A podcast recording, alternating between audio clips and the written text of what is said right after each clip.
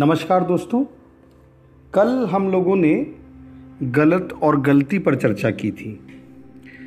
मुझे बहुत खुशी है कि जो भी पॉडकास्ट में डाल रहा हूँ और जो भी लोग उन्हें सुन रहे हैं, वो लोग उन्हें बहुत श्रद्धा भाव से बहुत अच्छे से सुन रहे हैं। क्योंकि जब आप अच्छे से सुनते हो तो आपके मन के भीतर कुछ प्रश्न भी उठते ही हैं। तो जब भी कोई प्रश्न मुझ तक आता है तो मैं प्रयास करता हूँ कि हम उस मनन प्रक्रिया को, जो भी हम अपना अभ्यास कर रहे हैं, इसको और अच्छा करने के लिए उन प्रश्नों के उत्तर भी हम खोजें।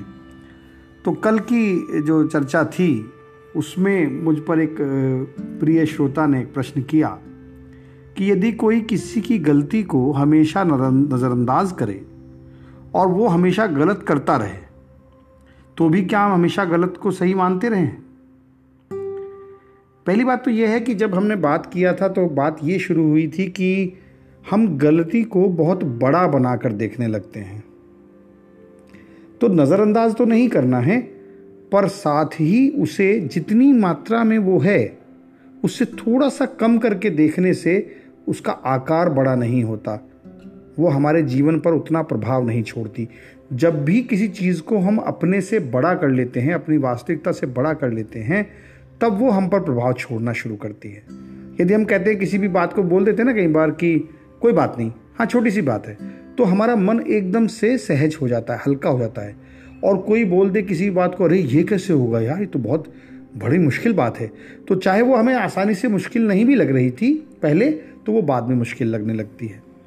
तो पहली बात तो ये हुई कि नज़रअंदाज नहीं करना है, पर बड़ा भी नहीं करना है। दूसरी बात आती है, आपने कहा कि, या जो भी प्रश्न था उनके लिए है मेरा, आप ना, आप कहना।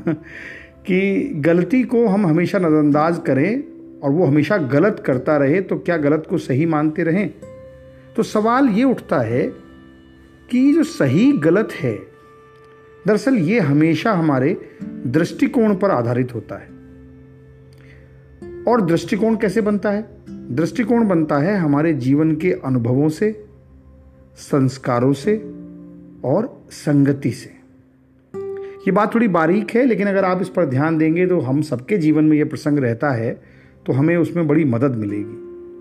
किसी भी दृष्टिकोण को बनने में अनुभव की, संस्कारों की और संगति की भूमिका होती है।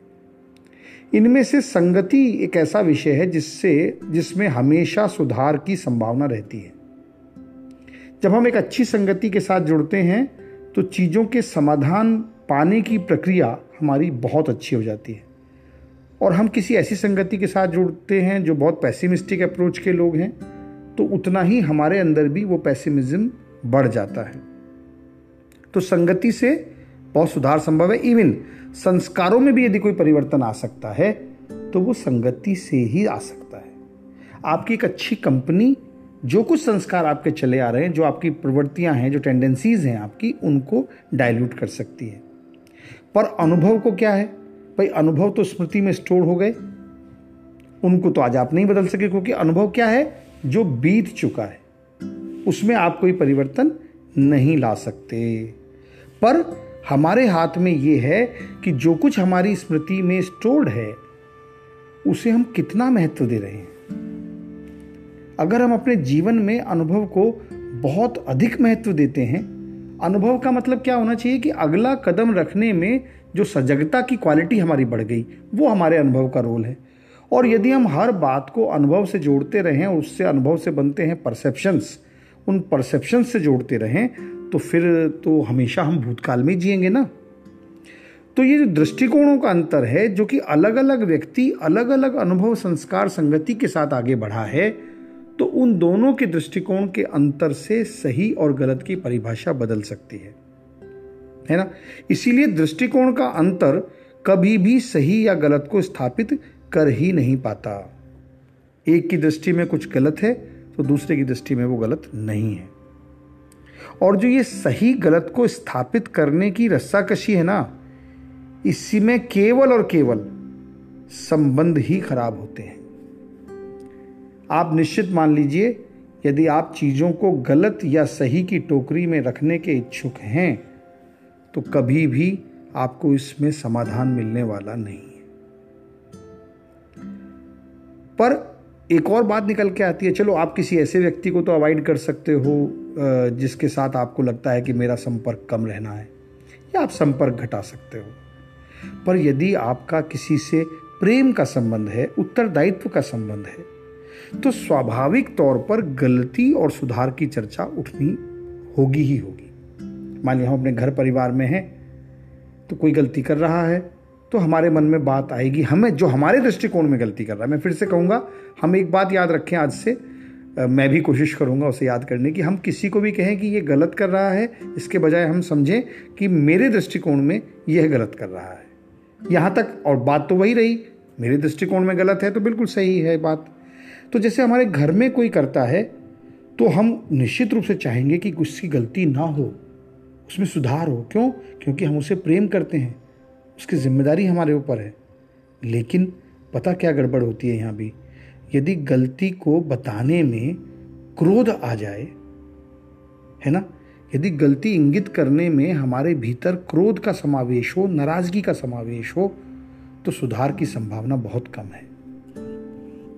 कोई छोटा हो या बड़ा, पुरुष हो या अहंकार का तत्व बहुत प्रभावी रहता है। अहंकार के वशीभूत मन को सीधे सीधे गलत ठहराने से भीतर से अहंकार प्रतिरोध कर उठता है और बात बिगड़ी ही रहती है। ये जो मन है ना, किसी ना किसी कारण से, कहीं ना कहीं फंसा रहता है पर इसका सबसे बड़ा जो फसावट का कारण है वो है अहंकार। हम अपने पर कोई चोट बर्दाश्त नहीं कर पाते। है ना, जो हमारे अहम को पहुँचती है। तो कोई हमें अगर गलत ठहरा रहा है तो चाहे कितना भी नज़दीकी क्यों ना हो, हमारे भीतर से अहंकार उसका विरोध करता है। सामने कई बार नहीं भी बोलते हैं।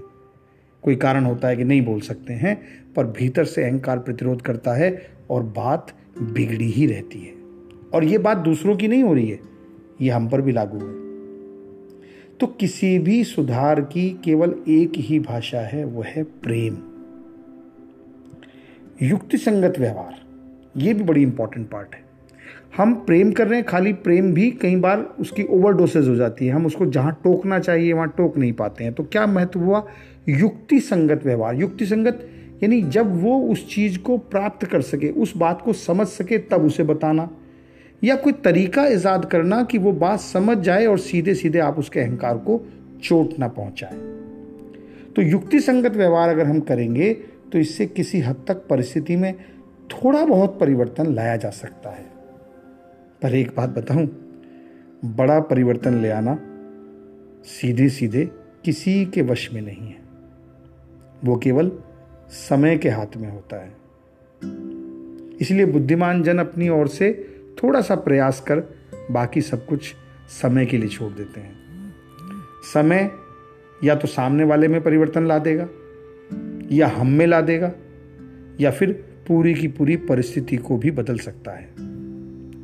सो हमारा पहला जो ध्येय होना चाहिए, किसी को सही गलत ठहराने के बजाय अपने मन और वर्तमान को खराब होने से बचाना चाहिए। यदि हमने अपने मन को बचा लिया तो हमारा वर्तमान बच जाएगा। यदि वर्तमान बच गया तो भविष्य भी काफ़ी हद तक बचने लगेगा। इस संसार का सबसे बड़ा सच ये है कि इस संसार में ना कोई सही है, ना कोई गलत। सबके अपने अपने भोग हैं। मुस्कुरा पड़े तो ये भोग भी खेल हो जाएगा। और रो पड़े यानी दुखी हो गए तो फिर भोग तो रहे ही हो। है ना? समय की जब बात आई तो फिर दोबारा से प्रश्न आया कि समय के साथ भी परिस्थिति वैसी ही रहे तो? तो ये देखना बहुत ज़रूरी कि क्या वास्तव में हमने उस परिस्थिति को समय पर छोड़ा है? या अपनी ओर से कुछ ना कुछ कुछ ना कुछ जारी है? ये हमें पता नहीं चलता, बहुत बारीकी में चलता रहता है। हम कहने को तो छोड़ देते हैं कि समय करेगा, पर भीतर से हमेशा कुछ ना कुछ कुछ ना कुछ उस विषय में करते रहते हैं। देखो जी, ईश्वर का विधान है कि जब आप कुछ कर रहे होते हो, तब वो केवल मुस्कुराता हुआ देखता है। और जब आप सचमुच सचमुच उस पर छोड़ते हो, तभी वो डुगडुगी बजाता है। और जब करता भी है तो भी आपके कर्म फल में कोई हस्तक्षेप नहीं करता। इसलिए क्या बचता है? पूर्ण शरणागति, भाव के साथ चलें, प्रतिक्रियाओं से बचें। विशेष ये बात केवल बाहरी आचरण की नहीं है एक ये विशेष बात मैं कहना चाहता हूँ, ये केवल बाहर की बात नहीं कर रही कि हमने बाहर प्रतिक्रिया नहीं किया, बाहर की तरफ़ ऐसे भीतर भी, हमारे भीतर भी ये होना चाहिए। अच्छा ठीक है, इसे छोड़ते हैं। जीवन में, मन में शांति से ज़्यादा मूल्यवान कुछ भी नहीं।